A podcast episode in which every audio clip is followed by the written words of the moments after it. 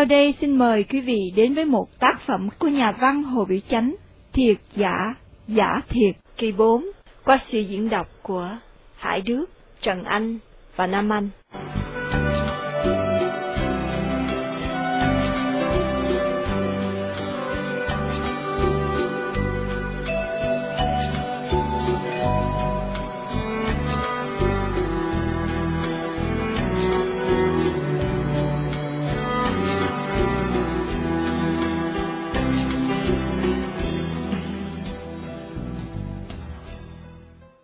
Ông vẫn biết, nếu ông nói mà cưới cô Phùng Xuân, thì trái phong hóa, mà cũng trái lương tâm nữa. Nhưng nếu không thấy mặt cô, thì ông chịu không được. Bây giờ biết làm sao? Đã sai về tình, rồi còn kể gì về lương tâm, còn kể gì về phong hóa. Ông nhất định phải ra tiệm Vĩnh Xuân mà tỏ thiệt cái tình của ông cho cô Phùng Xuân biết, và hỏi cô, nếu cô ưng thì ông cưới liền. Ông cưới cô, đặng gỡ mối sầu thảm của ông, mà cũng làm cho cô hưởng hạnh phúc ít năm, kẻo thân cô cơ hạ bơ vơ tội nghiệp. Chồng già vợ trẻ, ở đời cũng thường thấy hoài, huống chi, mình đã chết vợ, còn cô thì người hứa hôn, cô thấy cô nghèo mà phụ bạc, đã cưới vợ khác. Thế thì mình với cô kết duyên chẳng có chi phạm nghĩa mà dụ dự.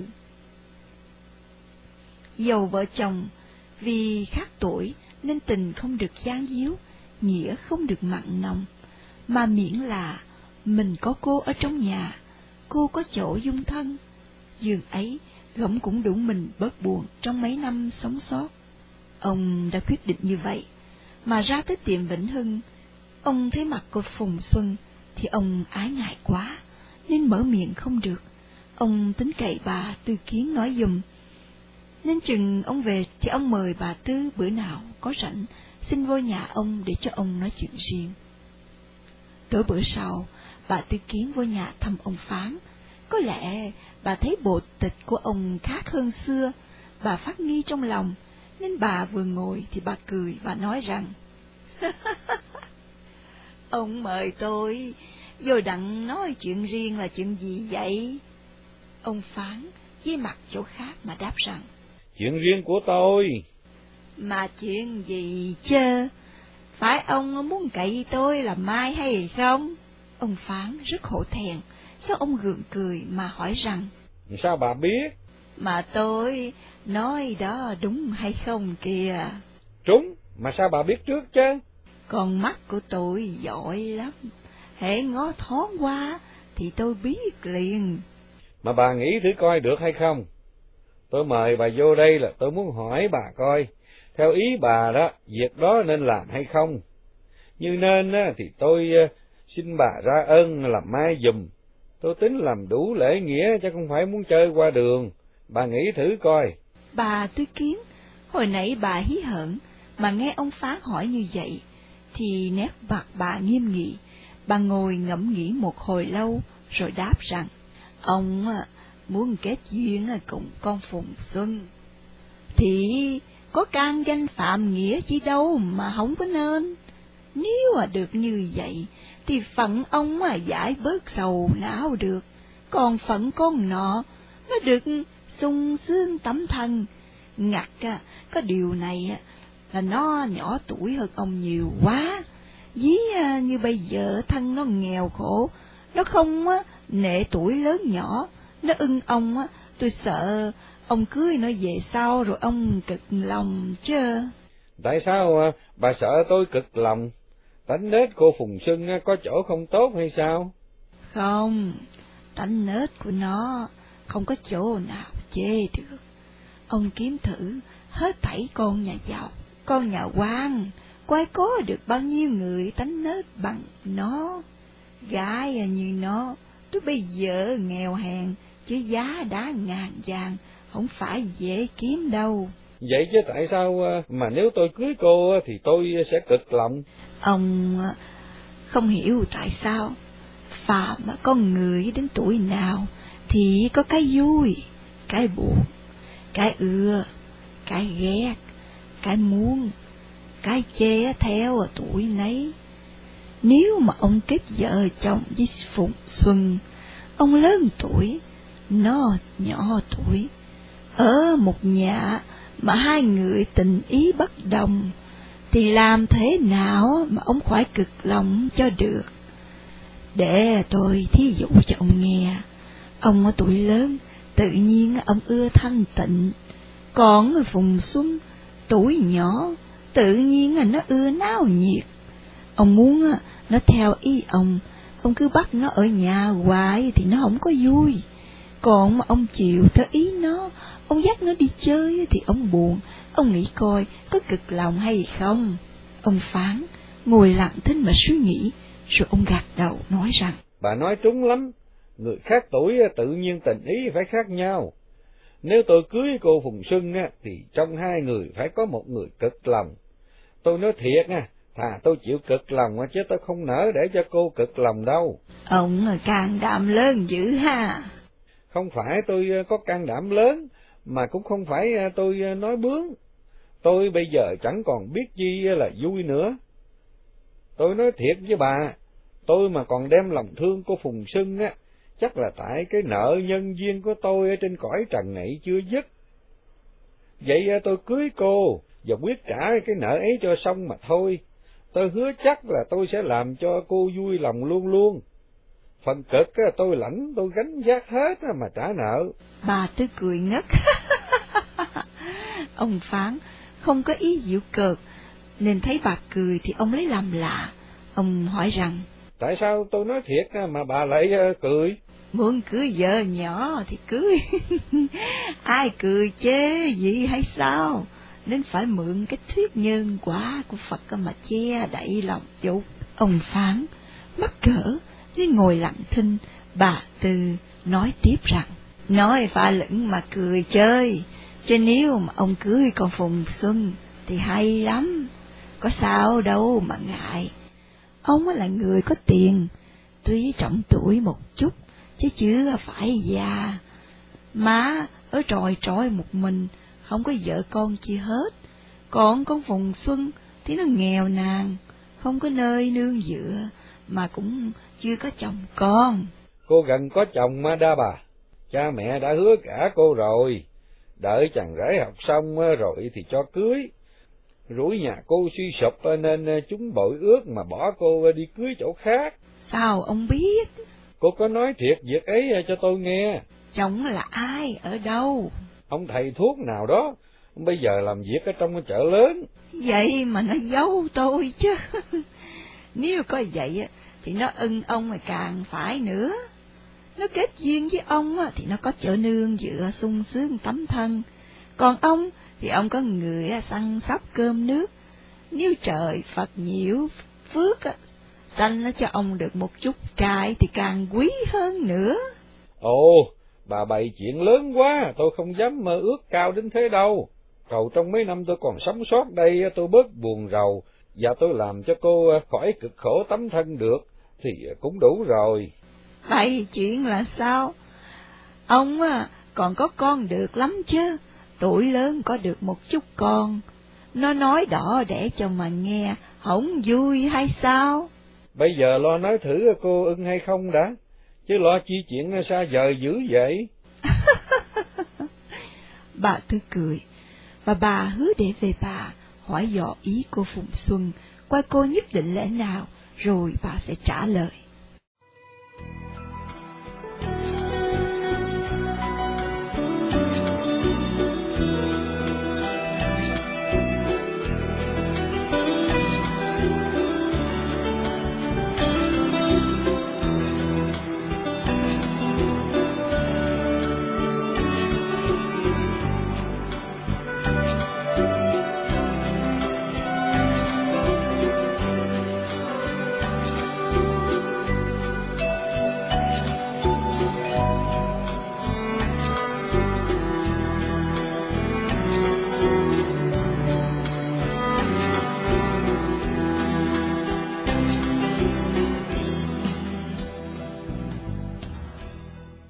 Tối bữa sau, Tiệm đóng cửa rồi, bà Tư Kiến kêu cô Phùng Xuân lên lầu, bà biểu cô đọc tiểu thuyết ngọn cỏ gió đùa cho bạn nghe. Bà biểu đọc quyển thứ nhì. Đọc tới lúc Hải Yến thi đậu rồi bỏ ánh nguyệt, thì cô nghĩ phận cô chẳng khác nào phận ánh nguyệt hồi trước, bởi vậy cô cảm động, chảy nước mắt, đọc tiếng rung. Bà Tư là người biết tâm lý, nên bà thừa lúc ấy mà hỏi rằng, Nghe ông Phán nói hồi trước, ông cai có hứa gả cháu cho người nào đó, rồi chừng họ thi đậu làm thầy thuốc, họ thấy cháu nghèo, họ phụ bạc bỏ đi cưới vợ khác, có như vậy hay không? Cô Phùng Xuân đương cảm xúc, không thể dằn lòng được, nên cô mới thúc rõ tâm sự của cô cho bà Tư nghe. Cô lại nói, ngày cô mới lại tiệm mày, cô thầy thuốc cộn lại bận thử áo, người đó là vợ của người phù bạc cô hồi trước. Bà Tư chưng hững, ngồi ngẫm nghĩ một hồi, rồi nói rằng, Hèn chi, bữa cô thầy rút cộn bận thử áo, cáo bỡ ngỡ, mà bộ quá thẹn thùa quá. Người đời nay phần nhiều họ không có tình nghĩa gì hết, miễn có tiền thì thôi, thứ đàn ông như vậy mà ra gì. Cô Phùng Xuân cười gằn mà đáp rằng, Thưa bà, họ sang trọng lắm chứ. Sang với ai? Có vợ giàu, đeo hột xoàn lớn, ngồi xe hơi tốt, thiên hạ ai cũng phải bẩm dạ, có ai mà dám khinh dễ. Thiệt như vậy đó chứ, dân của mình nó còn khờ quá, không có biết kính trọng người phải, cứ theo kính trọng mấy kẻ tiền bạc nhiều, thế lực lớn, dẫu họ ăn cướp mà làm ra tiền bạc ấy, hay là họ lòn cuối nhục nhã mà gây nên thế lực ấy cũng không có cần, tại à, thế dân còn thấp, nên mới sanh ra cái hạng bất lương, dính mặt, mụn mày như vậy đó. Cháu nghĩ, tại cháu vô duyên bạc phận, bởi vì cháu buồn phận cháu mà thôi, chứ cháu không có dám trách ai hết. Nói chuyện nghe chơi, chứ trách ai làm chi, mà cháu để rồi coi, đời này quả báo nhãn tiền. Họ bạc cháu, tự nhiên họ sẽ bị người khác bạc lại họ, chạy không khỏi đâu. Còn phận cháu, rồi bây giờ cháu buồn, sau ngày mai cháu sẽ vui lắm. Cháu sẽ có chồng sang trọng, mà lại tử tế bằng mười ông thầy thuốc cộn khốn nạn đó cho mà coi. Thưa bà, thân phận cháu mà còn mong chồng con gì nữa. Ủa sao vậy? Cháu ơi vậy đặng chờ ông thầy thuốc đó hay sao? Thưa bà, người ta có vợ rồi, mà chờ nổi gì? Cháu không có mong lấy chồng, một là vì thân phận cháu nghèo, người tử tế ai mà thành cưới. Hai là vì cái tình của cháu đã khô rồi, còn vui vẻ gì mà lập gia thất. Cháu đừng có thất chi, ở đời có kẻ quấy, mà cũng có người phải, chứ không phải hết thảy đều thấy giàu mà ham, còn thấy nghèo như cháu mà chê đâu. Bà nói thiệt cho cháu biết, ông phát thêm, ông hay phận cháu bị chồng phụ bạc, rồi bây giờ ra thân may mới cực khổ, ông thương, ông à, thì bà là mai mối nói dùm, đặng ông cưới cháu đó. Ông à, cũng biết lớn tuổi hơn cháu nhiều, xong ông nó muốn cưới là vì ông thấy người ta phụ bạc ừ, cháu ông giận. Nên ông nó tính cưới đặng làm cho cháu sung sướng tấm thân kéo cháu cực khổ tội nghiệp. Có phùng xuân nghe nói như vậy, thì có chân hận, không biết lời chi mà đáp.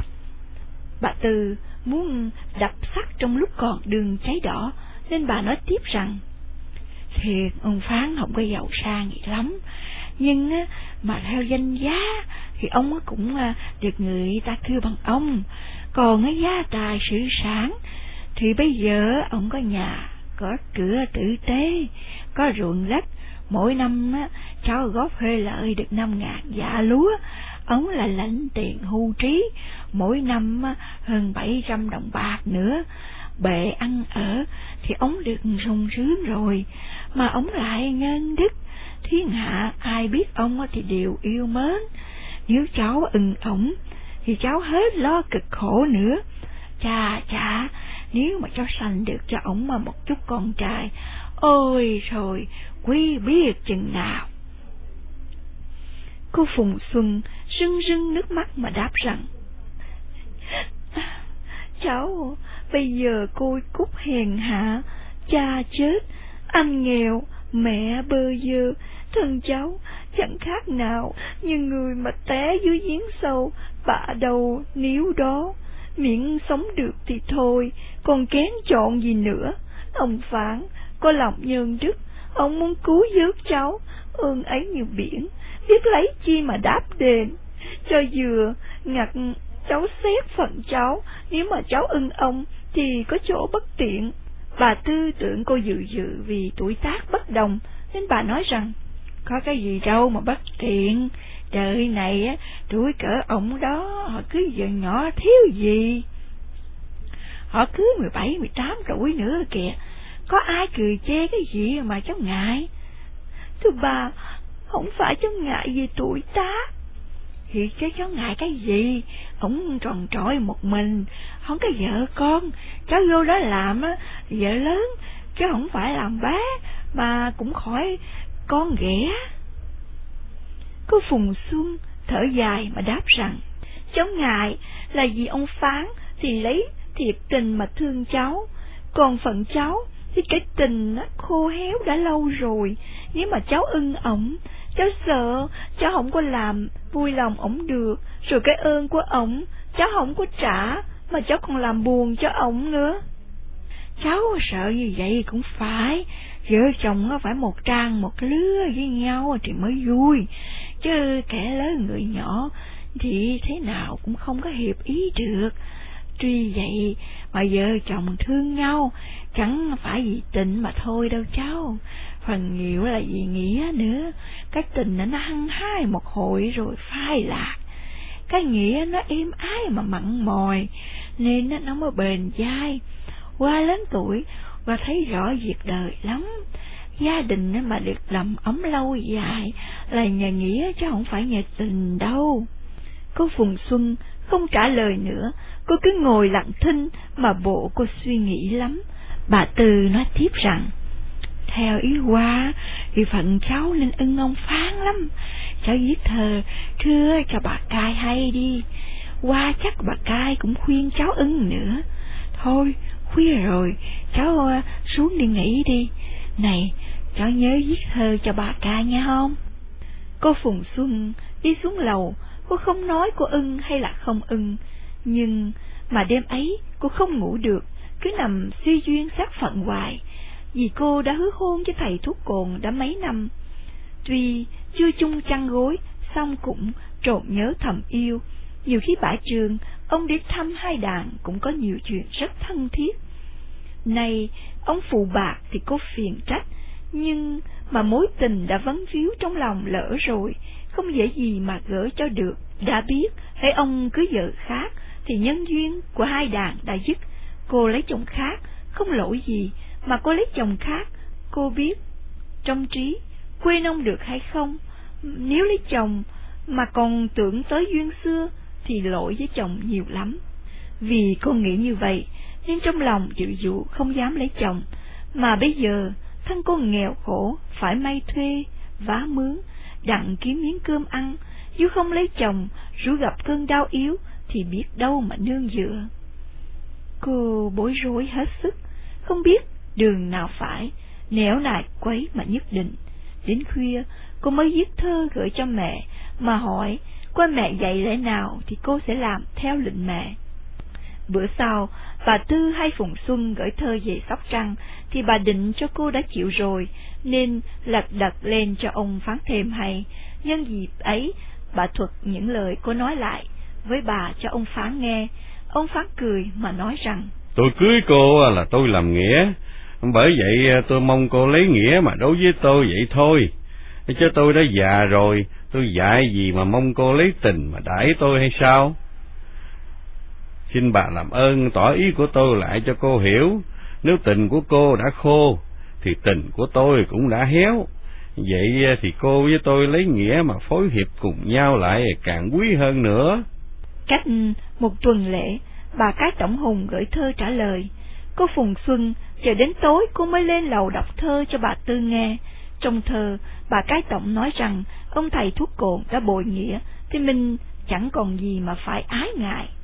Huống chi bây giờ mình đã nghèo nàn lưu lạc, chẳng nên kén chọn cho lắm. Ông phán thêm đã giàu có, mà lại không có vợ con, vậy thì nên ưng ổng chẳng có nơi nương dựa. Bà Tư nghe đọc thơ thì bà cười, nói rằng, Hoa định đúng trúng hay không, Hoa biết trước thế nào bà cai, cũng khuyên cháu ưng ông phán, vậy bây giờ cháu nhất định lẽ nào? Cô Phùng Xuân chảy nước mắt mà đáp rằng, cháu phải dâng lời má cháu. Bà Tư cho ông Phán hay, ông Phán đưa bạc, mượn bà mua áo quần cho cô, lại mua một đôi bồng một bộ dây chuyền với một đôi bàn tay mà làm lễ cưới.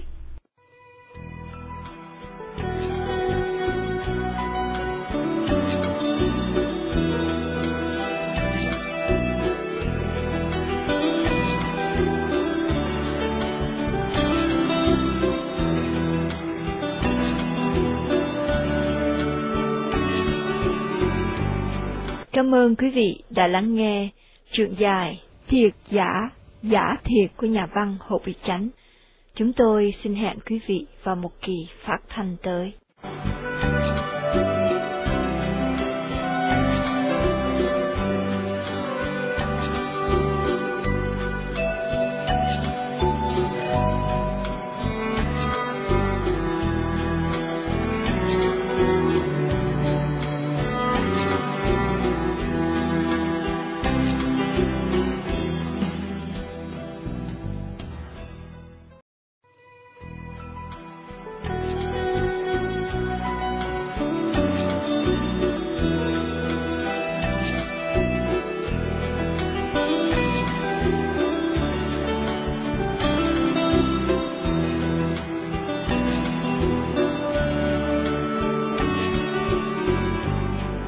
Sau đây xin mời quý vị đến với một tác phẩm của nhà văn Hồ Biểu Chánh, Thiệt Giả, Giả Thiệt, kỳ năm, qua sự diễn đọc của Hải Đức, Trần Anh và Nam Anh.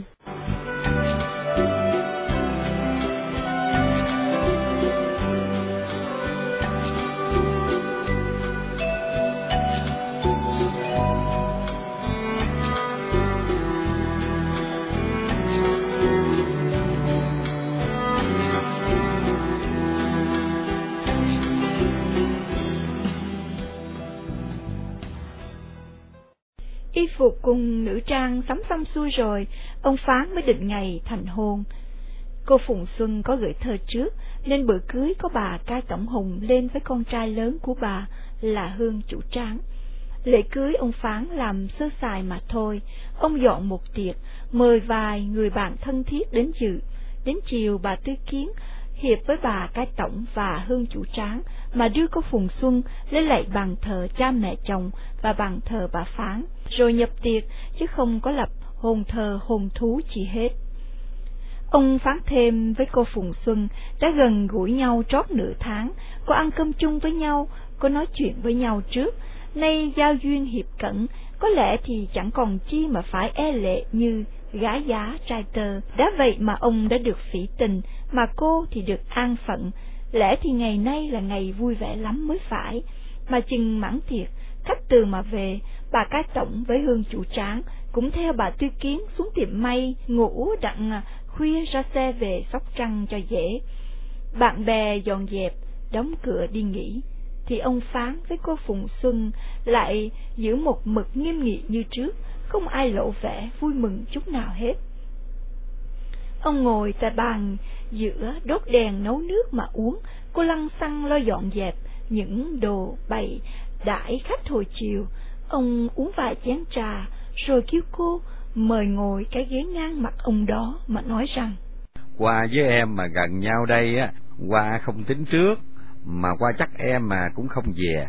Ấy là tại đôi ta có duyên nợ nên trời mới khiến như vậy. Hôm qua đã có nói với bà tư có lẽ bà cũng có thực lại với em chứ. Qua biết phận qua lắm, nên qua cưới em, qua chẳng hề dám mong mỏi em lấy cái tình mà đối với qua. Qua chỉ mong em lấy cái nghĩa mà yêu nhau vậy thôi. Còn về phần của qua đó, thì qua hứa chắc là qua sẽ ráng mà làm cho em vui vẻ luôn luôn. Hãy qua còn ở chốn dương trần này được bao lâu á thì trong khoảng thời gian ấy qua chẳng hề để cho em buồn một chút nào hết. Lòng dạ của qua như vậy đó.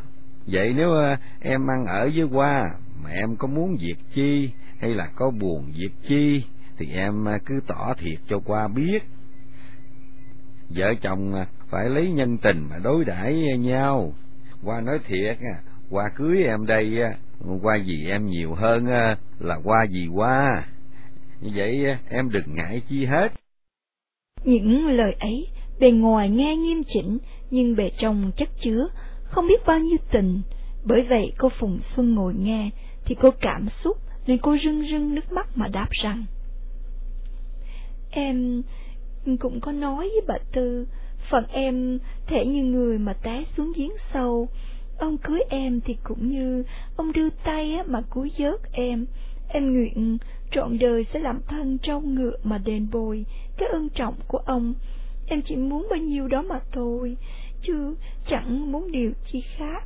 Em còn ngại một điều là tuy em trẻ tuổi song tình của em đã khô rồi. Em sợ trong đạo vợ chồng ông không vui vì cái thói lược lạc của em đó mà thôi. Ông phán cười mà nói rằng Hoa đã nói lấy nghĩa đối với nhau cũng đủ em đừng ngại sự đó. Mà bây giờ phải kêu Hoa thế nào? Cái kêu bằng ông hoài sao? Kêu quen rồi biết làm sao? Hoa nói chơi vậy chứ kêu thế nào cũng được. Bề ngoài có quan hệ gì đâu. Ông phán thêm có vợ mới. Tuy ông không lộ sự vui mừng ra cho ai biết tuy bề cư xử của ông không đổi một chút nào xong tôi tới trong nhà, đều thấy ông không còn buồn bực như trước nữa, mà ông lại hay nói chuyện.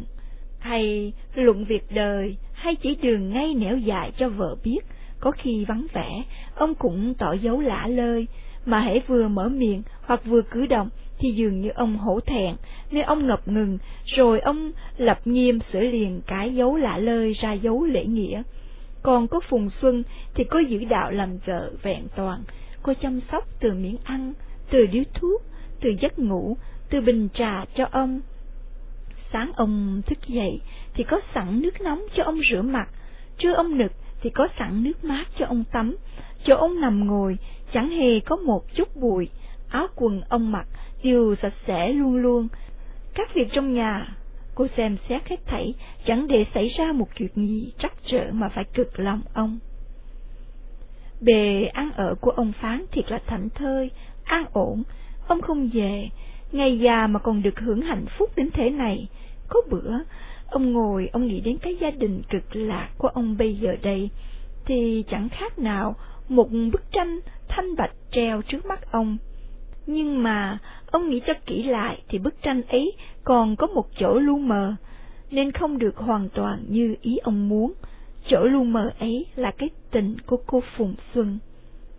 Thiệt như vậy, cô phùng xuân ở với chồng thì cô trọn đạo. Cô lo lắng từ bữa ăn giấc ngủ cho chồng. Cô kính trọng chồng, nhưng mà đối với chồng thì cô thiếu cái nét thân thiết, gian díu. Dường như niên sĩ bất đồng, nó đè ép cái tình của cô không phát hiện ra được vậy. Ông phán muốn bôi cái khóm lu mờ ấy trong bức tranh gia đình thanh bạch của ông đó nên ông tính dắt cô đi chơi ông dắt cô đi luôn mấy đêm bữa thì đi nhà hàng ăn cơm tây bữa thì đi mướn xe hứng gió bữa thì đi coi hát bóng bữa thì đi coi hát cải lương ông làm cho cô dự đủ các cuộc vui, rồi ông hỏi cô có vui hay không, thì cô cúi mặt nói rằng, em muốn cho ông vui lòng, nên ông dạy thế nào em cũng xin vâng theo hết. Chứ kỳ thiệt, trên đời này có việc gì mà làm cho em vui được đâu. Ông phán, nghe mấy lời như vậy thì ông lắc đầu, xong ông không thối chí. Ông quyết lập thế khác, mà nhan nhúng lửa tình cho vợ, đàn ông hưởng trọn hạnh phúc gia đình.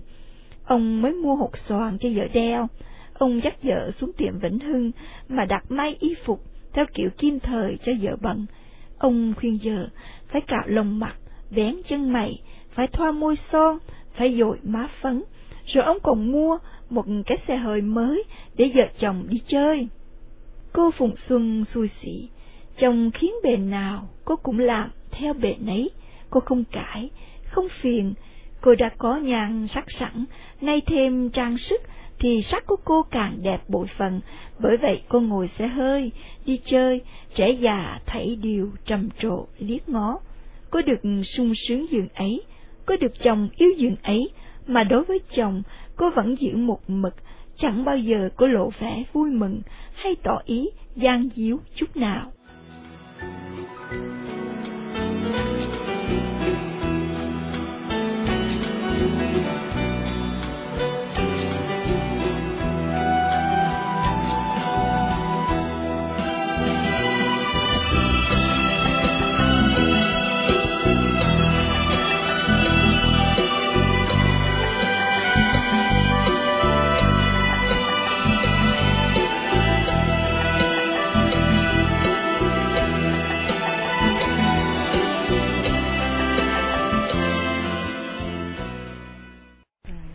Một buổi chiều, ông Phán đi xe hơi với cô ra đường Katina dạo chơi. Ông bịt khăn đen, bận áo dài đàng hoàng, còn cô thì dồi phấn, đeo xoàn rực rỡ. Chợ chồng ngừng xe rồi dắt nhau vô một nhà hàng lớn kiếm đồ mua. Chừng trở ra tới cửa, thình lình có một cô, y phục sắc sảo, chạy A lại nắm tay cô Phùng Xuân mà nói rằng, Ủa chị Tư, cha chả, lâu gặp chị quá, à, bây giờ chị đâu? Ông Phán, không biết cô ấy là ai, mà ông lại sợ vợ thẹn thùa, nên ông giang ra, rồi chậm rãi lên xe mà ngồi, để cho vợ thông thả mà nói chuyện. Cô Phùng Xuân nhìn lại, thì người mừng cô đó là cô Huyện Khải, vốn là chị em bạn học của cô hồi trước. Cô cũng mừng rỡ mà đáp rằng, Thiệt, từ ngày đám cưới chị tôi tới bây giờ, chị em mình không có gặp nhau nữa, gần một năm rồi, bây giờ ông Quyện đổi đi tỉnh nào? Ở Sài Gòn hoài chứ có đổi đi đâu, mình còn nhỏ đi tỉnh làm gì phải không chị? Ờ phải à. Nhà tôi ở đằng sau đất Thánh Tây. Mời chị lên chơi cho biết nhà. Cảm ơn. Thôi để khi khác. Chị có mấy đứa con rồi? Chưa có đứa nào hết á. Sao mà gió vậy? Tại trời chưa cho thì thôi, chứ biết làm sao.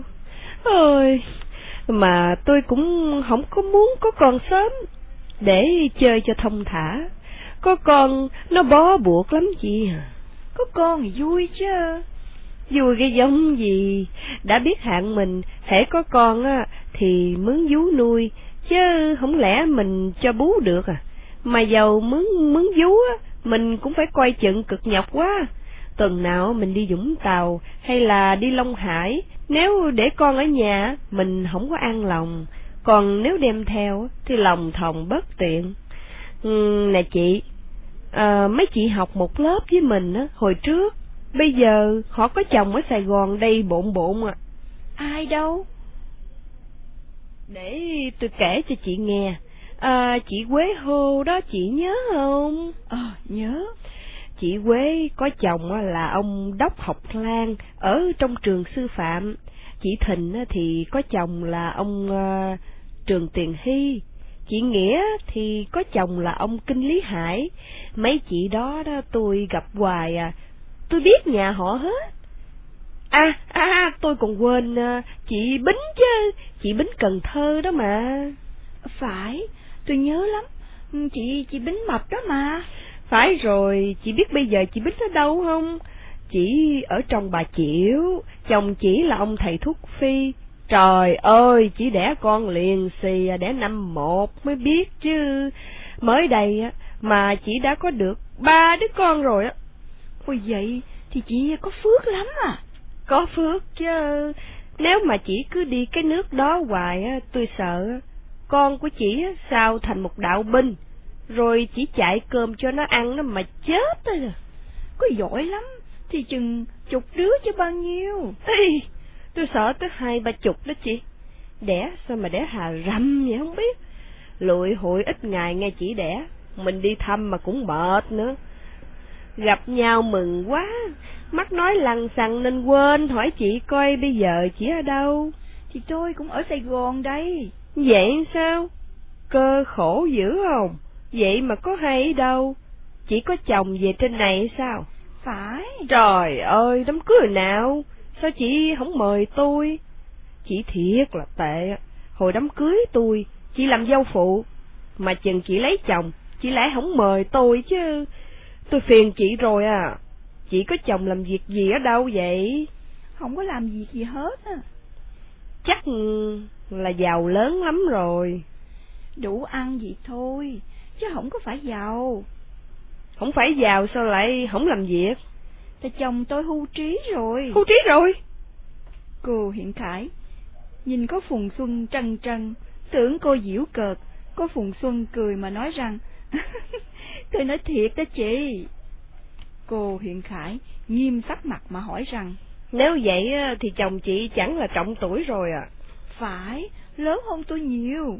Hồi trước làm việc ở sở nào, lên tới chức gì?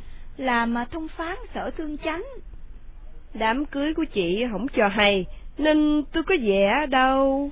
Tại cưới hỏi sơ sài, ờ. nên tôi không có dám mời chị em. Ờ vậy ha, tôi muốn mời chị đi luôn lên nhà tôi đặng chị em mình nói chuyện chơi. Xin lỗi chị, bữa nay không có tiện, vì tôi mắc đi mua đồ. Ừ, ừ, nhà chị ở đâu vậy? Ừ, nhà tôi ở đường sau nhà thờ chợ đuổi á. Thôi, à, bữa nào rồi tôi sẽ kiếm nhà chị tôi thăm. À, chị em mình à, bây giờ được tụ về Sài Gòn, bận rộn thiệt, tôi mừng quá. À, để tôi à, có gặp chị Quế, chị Thình, chị Nghĩa, chị Bính, thì à, tôi cho mấy chị hay, rồi à, mình lựa một à, bữa làm tiệc, đặng chị em mình tụ hội nói chuyện chơi.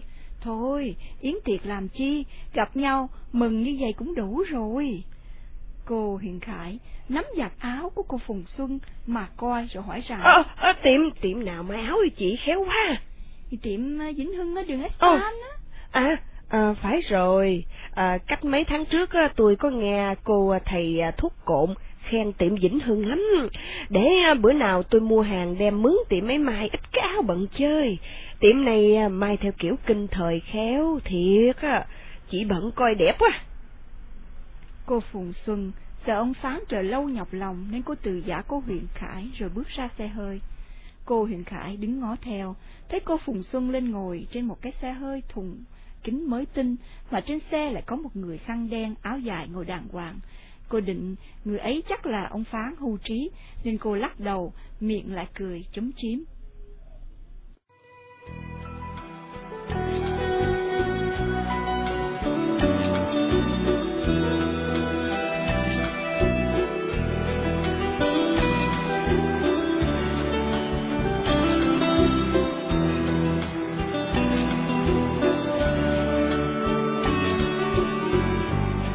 Cảm ơn quý vị đã lắng nghe truyện dài Thiệt giả, giả thiệt của nhà văn Hồ Bị Chánh. Chúng tôi xin hẹn quý vị vào một kỳ phát thanh tới.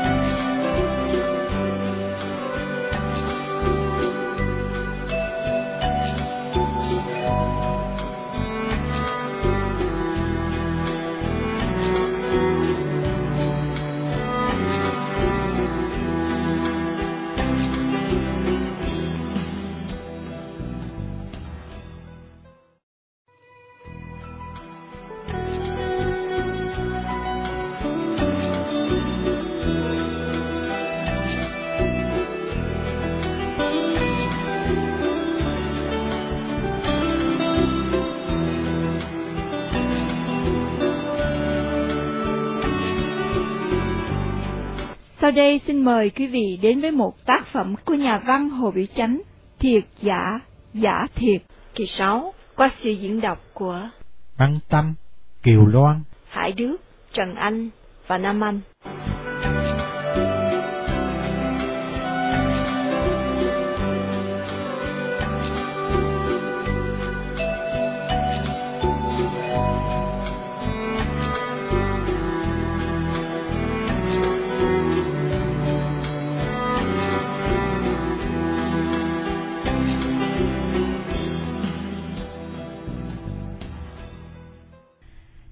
Rút chạy, Ông phán hỏi vợ rằng, Cô nào đó mà kêu em bằng chị Tư? Cô huyện Khải, chị em bạn học của em hồi trước. Em quen sao em không mời cô lên nhà chơi? Em không có mời, xong chị có hỏi thăm nhà, cho chị nói thì bữa nào chị lại chơi. Em có chị em bạn thì mời họ tới lui chơi cho vui, ở đời mình phải à, giao thiệp à, với người ta chứ. Cô Phùng Xuân không trả lời nữa, cô cúi mặt xuống mà sắc lại buồn. Cách mấy tháng trước, thân cô Phùng Xuân cực khổ, hèn hà bao nhiêu, thì bây giờ thân cô cũng sung sướng sang trọng bấy nhiêu. Ở trong nhà ông Phán, không cho cô làm động móng tay, còn bước ra đường thì ông buộc phải đi xe hơi, chứ không cho đi bộ. Nhờ thân được sung sướng, và nhất là nhờ cái xe hơi với mấy hột xoàn, nó quến khách xa gần lợi, lui thăm giếng nườm nượp. Những chị em bạn học hồi trước của cô huyện Khải, cô thầy Thuốc Phi, cô Đốc Học Lan, cô Trường Tiền Hy, cô Kinh Lý Hải, lần lượt đều có đến thăm đủ mặt. Khách của cô Phùng Xuân đến thăm, thì ông Phán tiếp rước vui vẻ, mà ông ờ, lại còn ép vợ phải trả lễ, phải đi thăm người ta lại cho trọn nghĩa chị em. Chẳng hiểu, họ đến thăm, họ biết ông Phán, rồi về nhà họ có dị nghị gì về sự chồng già vợ trẻ hay không, chứ trước mặt ông cô Phùng Xuân thì không có ai dám nói tiếng giễu cợt nào hết, mà có người lại mừng cho cô được sung sướng thông thả. Trong cái gia đình được nếm mùi phú quý, mà với lại xã hội lại cũng khỏi mang tiếng thị phi, nhưng mà cô Phùng Xuân cũng không lộ sắc vui, dường như cô chán ngán mùi trần, không còn biết chi là ngọt bùi, không còn biết đâu là hoang lạc. Một buổi chiều, vợ chồng ông Phán vừa mới sửa soạn đặng đi chơi, thì có cô thầy thuốc phi với cô huyện Khải đến thăm. Cô Phùng Xuân tiếp ừ, khách mời ngồi, Ông Phán sự cực lòng vợ, nên ông bước ra sân sửa kiển, để vợ thông thả mà nói chuyện với khách. Cô thầy thuốc phi dòm thấy ông Phán ái ngại, cô bèn kêu mà hỏi rằng, Thưa ông Phán, sao ông thấy chị em tôi rồi ông lại bỏ đi ra ngoài sân? Tôi muốn để cho mấy bà nói chuyện chơi thông thả. Không mà, ông làm như vậy chị em tôi không dám tới nữa. Ông vô đây đặng nói chuyện chơi cho vui chứ. Mấy bà tới thì có cô Tư hầu chuyện, tôi là đàn ông mà tôi xen vô sợ e thất lễ chăng? Xin lỗi ông, lẽ đời nay thong thả lắm, đàn ông với đàn bà nói chuyện cùng nhau có ngại chi đâu.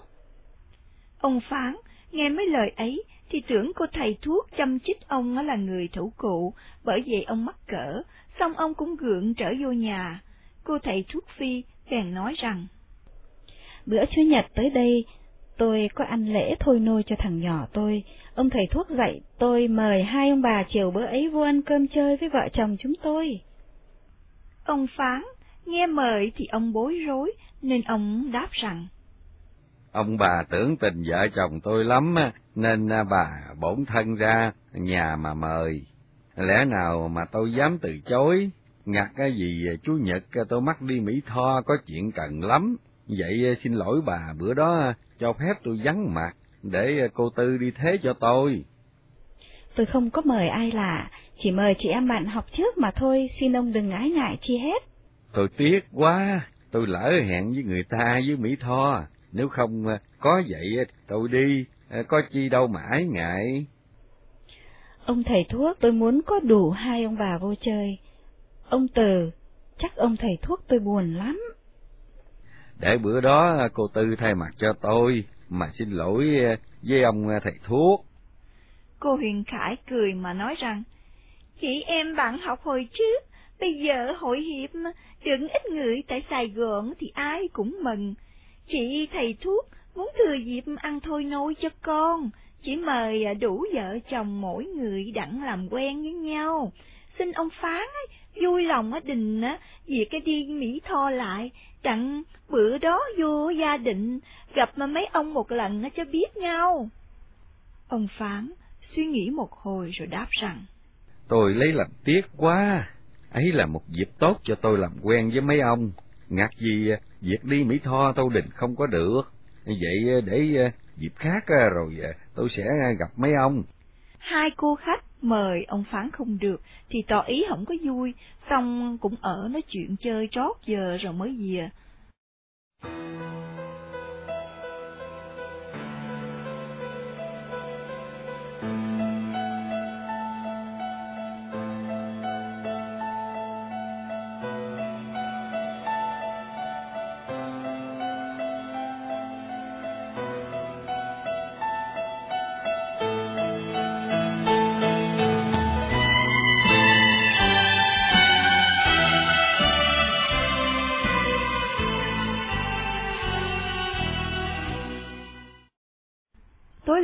Phán dặn vợ lựa đồ mua ít món đặng chú Nhật đi lễ mừng cho cô thầy thuốc.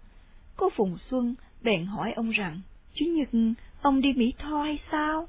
Không, qua kiếm cớ mà từ, chứ đi Mỹ Tho làm chi đâu. Cô Phùng Xuân chưng hững, cô ngó ngay ông mà hỏi lại nữa rằng, tại sao ông Tư mà lại kiếm cớ giả dối nói như vậy? Ông Phán hổ thẹn, nên ông cúi mặt xuống mà đáp nho nhỏ rằng qua trọng tuổi rồi, tới mấy đám như vậy qua vui sao được? Nên đã vậy mà qua lại sợ. Nếu ờ, có qua đi thì em không vui. Thà là qua mang tội giả dối, mà tránh cái tiệc ấy đặng cho em vui chơi thông thả với chị em ờ, bạn tác. Em đừng ngại chi hết á, em cứ sắm lễ vật, đặng bữa đó vô chơi với chị em. Miễn em được vui thì thôi, phận qua không kể gì hết. Cô Phùng Xuân nghe như vậy thì cô lặng thinh, trong lòng tư lự lung lắm. Chiều Chủ nhật, ông Phá Kiều phơ biểu sửa soạn xe hơi cho cô Phùng Xuân đi Bà Chiểu. Ông ép cô phải mặc y phục mới, phải dội phấn, phải đeo xoàn. Cô Phùng Xuân trang điểm rồi bước ra xe, tướng mạo nghiêm chỉnh mà lại xinh đẹp. Chị em bạn của cô chẳng có người nào bị kịp. Cô vô tới nhà ông thầy thuốc phi thì có vợ chồng ông đốc học làng với ông kinh lý hải đến trước rồi, mấy cô mừng rỡ, ra tại xe hơi mà tiếp rước, cô Phùng Xuân ngó ông thầy thuốc phi mà nói rằng, ông có tưởng tình ông mời, mà ông phán tôi không có đi được, thiệt là có lỗi quá. Ông phán tôi đi Mỹ Tho, mà ông cứ theo dặn tôi vô chịu lỗi với ông, vì bữa nay ổng mắc việc, thôi để dịp khác rồi ổng sẽ vô chơi, đặng trước mừng cháu, sao làm quen với ông. Vợ chồng in khuôn in rập quá, tôi chắc ông Phán bây giờ ở ngoài nhà, chứ không có đi đâu hết. Đi Mỹ Tho thiệt chứ? Không có, chị thương chồng nên phải kiếm lời mà cha đậy cho chồng, chứ có đi đâu. Nếu mà có ở nhà thì vô chơi với mấy ông thầy thuốc rồi. Ông Phán không chịu vô, tại cớ nào với cô huyện, tôi đã biết rồi, tại ống ái ngại. Có chi đâu mà ái ngại.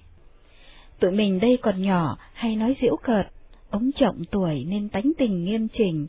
Ông sợ chơi với mình không có hợp ý, nên ông mới kiếm cớ mà từ chối chứ gì. Không phải vậy đâu, đi Mỹ Tho thiệt mà. Cô Phùng Xuân muốn dứt câu chuyện ấy cho mau, nên cô liền đưa một gói đồ cho cô thầy thuốc mà nói rằng, Chị à, ăn thôi nôi cho cháu, tôi không có biết à, làm chi để lễ mừng, nên đem một cái nón với một đôi giày cho cháu dùng, và chúc cho cháu mau khôn lớn. Cô thầy thuốc vừa mở miệng tạ ơn, thì có xe hơi khách tới nữa, vợ chồng ông Huyền Khải với vợ chồng ông Trường Tiền Hy bước vô.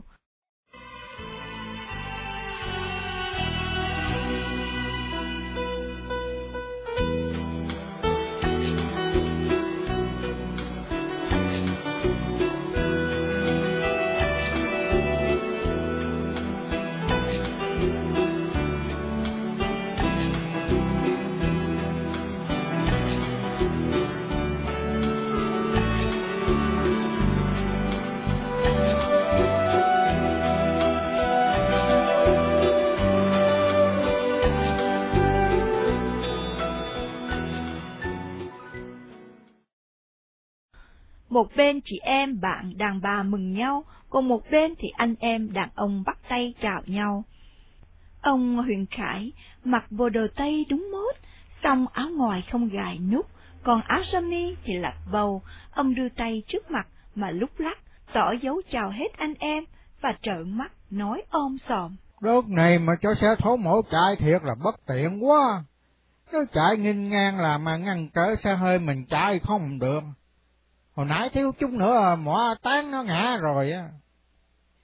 Đường này à, của nhà nước làm để cho nhân dân dùng chung. Toa muốn để cho một mình xe hơi của toa chạy thì sao?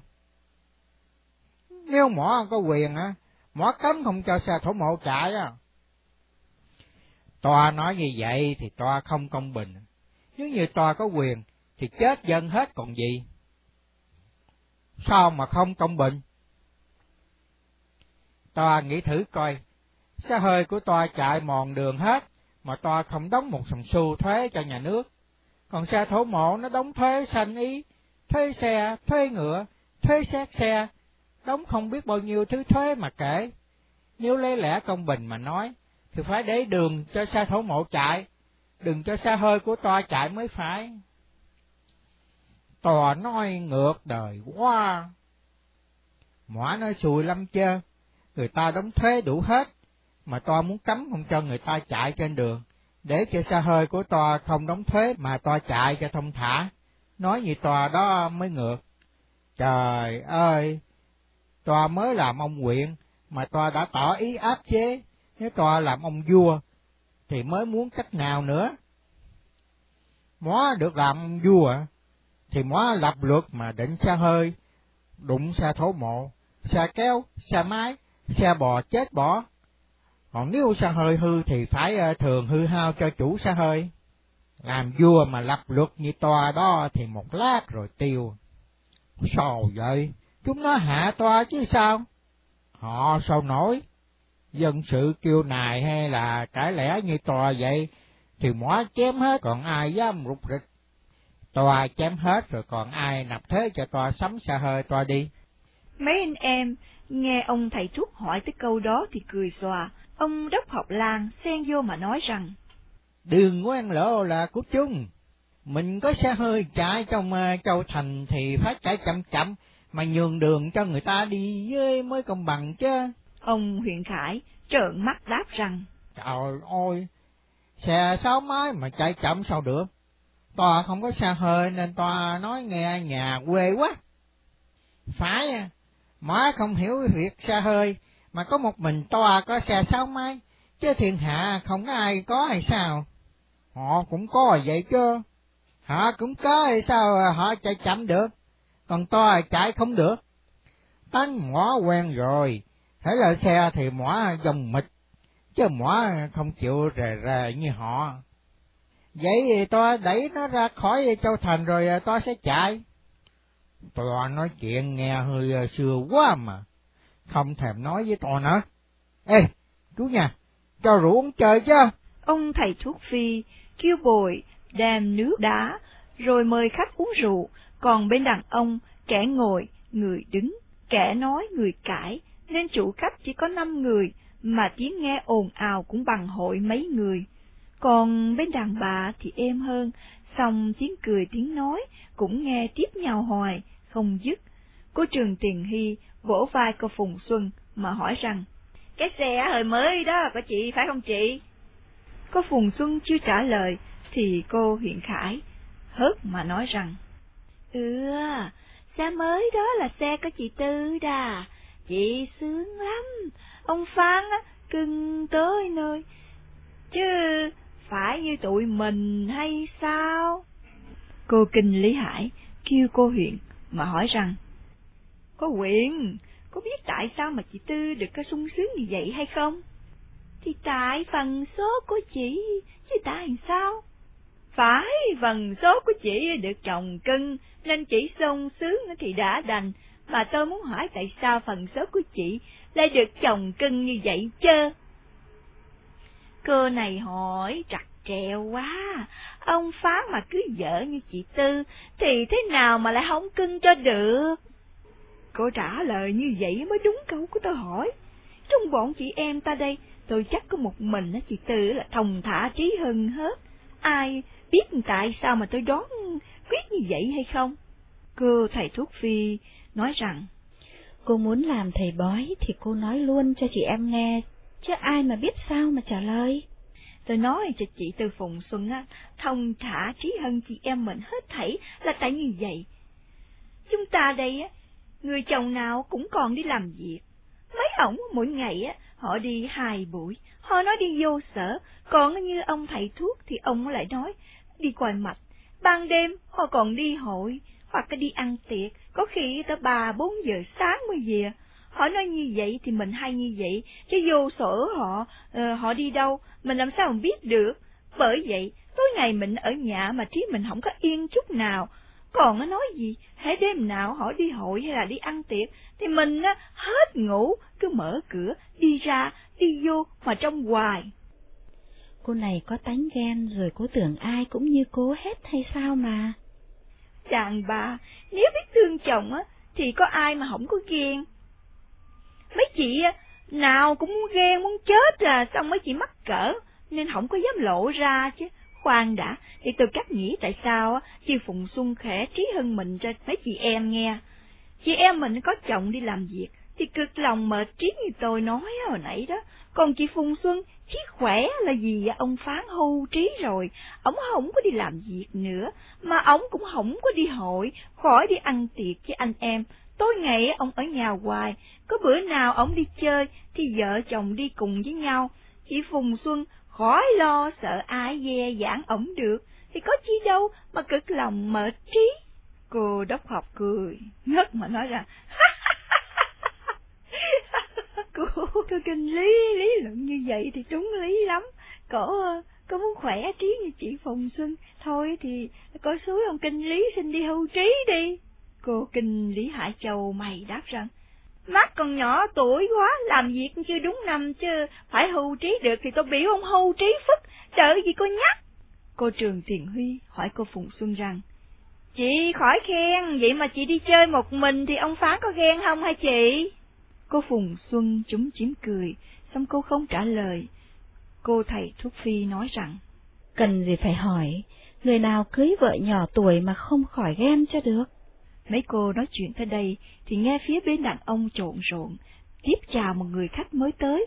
Cô thầy thuốc phi bước lại cửa mà dòm rồi nói rằng, Ông thầy thuốc cộn trong chợ lớn. Cô vừa nói dứt lời, thì ông thầy thuốc cộn bước qua phòng đàn bà cúi đầu chào mấy cô. Ông thấy cô Phùng Xuân thì ông ngó trân trân. Cô Phùng Xuân cúi mặt ngó dưới gạch, cô biến sắc, tấm chị em không ai để ý nên không thấy.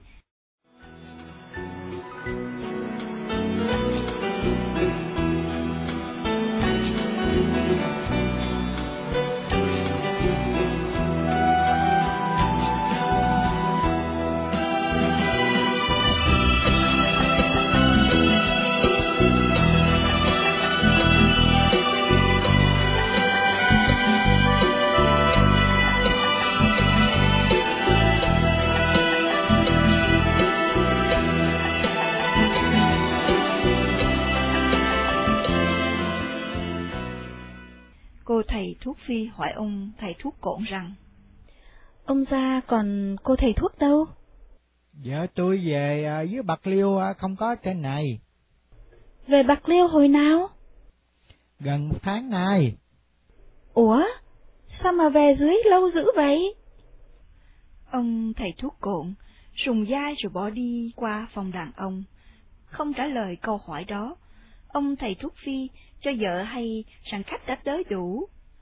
Vậy thì mời khách nhập tiệc, vợ chồng bèn mời khách có phòng ăn. Chủ nhà sắp đàn ông ngồi một bên, đàn bà ngồi một bên, sắp lộn xộn, mà cô Phùng Xuân lại ngồi đối diện với ông thầy thuốc cộn. Cô Phùng Xuân cực lòng hết sức, nhưng vì cô là người biết lễ, nên cô giữ một mực nghiêm chỉnh, cô không lộ vẻ bất bình hay là ké né chi hết. Duy cô ngồi tỉnh táo, cứ ngó ngay xuống bàn, trước mặt cô, chẳng bao giờ cô ngó tới mặt ông thầy thuốc cộn. Còn cứ chỉ có ông thầy thuốc cộn thì lại khác, ông cứ ngó cô Phùng Xuân hoài. Ông thấy gương mặt của cô thiệt là đẹp, hết thảy mấy cô ngồi trong hàng đó, chẳng có cô nào sánh được. Đã vậy mà cô Phùng Xuân dồi phấn lại khéo, mặc áo lại tốt, đeo xoàn lại nhiều, cặp mắt hữu tình, miệng cười hữu duyên, tướng mạo nghiêm trang, rõ ràng là một người vừa có sắc, vừa có hạnh nữa. Ông bó cô hoài, muốn nói chuyện với cô, mà bị cô không thèm ngó ông, nên ông không biết làm sao mà gây câu chuyện cho được. Ông huyện khải, ngồi một bên ông cồn, ông hỏi ông cồn rằng, Trong chợ lớn tòa ra bằng cách nào mà kể dữ vậy? Hỏa đi xe điện, vậy chứ xe hơi của tòa đâu?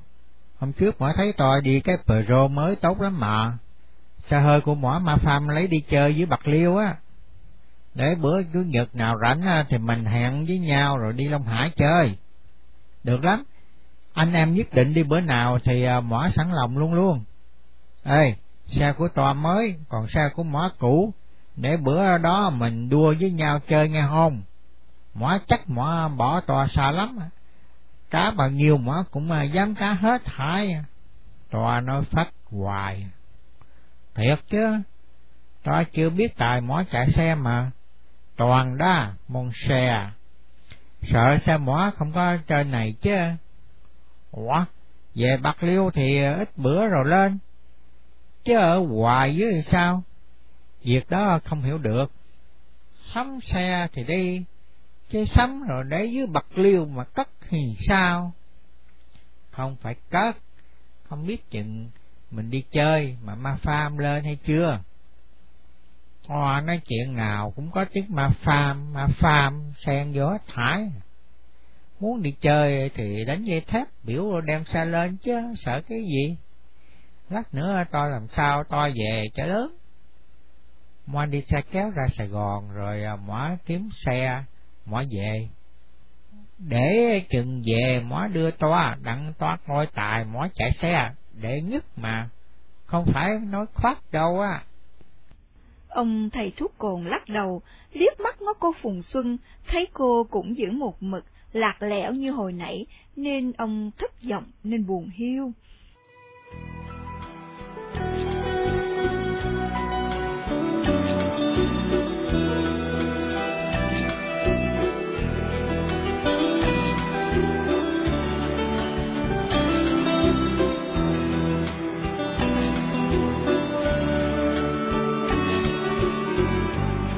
Cảm ơn quý vị đã lắng nghe truyện dài Thiệt giả, giả thiệt của nhà văn Hồ Bị Chánh. Chúng tôi xin hẹn quý vị vào một kỳ phát thanh tới.